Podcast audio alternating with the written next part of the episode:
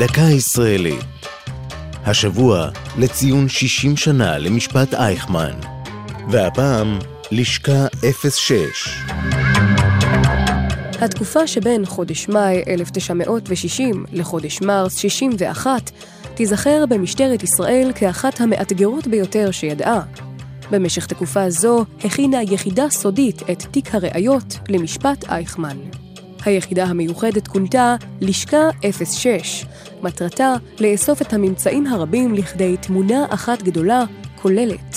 משימה מורכבת זו כללה עיבוד של עשרות אלפי מסמכים, של כ-120 עדויות ושל שעות החקירה הרבות של הפושע הנאצי אדולף אייכמן.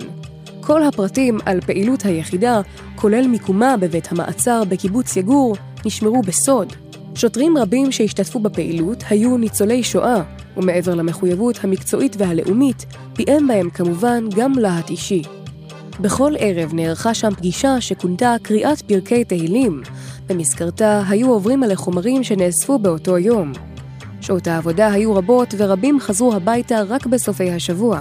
אז, מספרים חוקרי לשכה 06, היו צריכים, על פי פקודה, לעצור ביער בדרך ולאסוף פטריות, על מנת לשכוח, לשעה קלה, את אשר נחשפו לו במהלך עבודתם. זו הייתה דקה ישראלית על משפט אייכמן בלשכה 06. כתבה אחינועם קפון, ייעוץ הפרופסור חניה בלונקה, הגישה עדן לוי.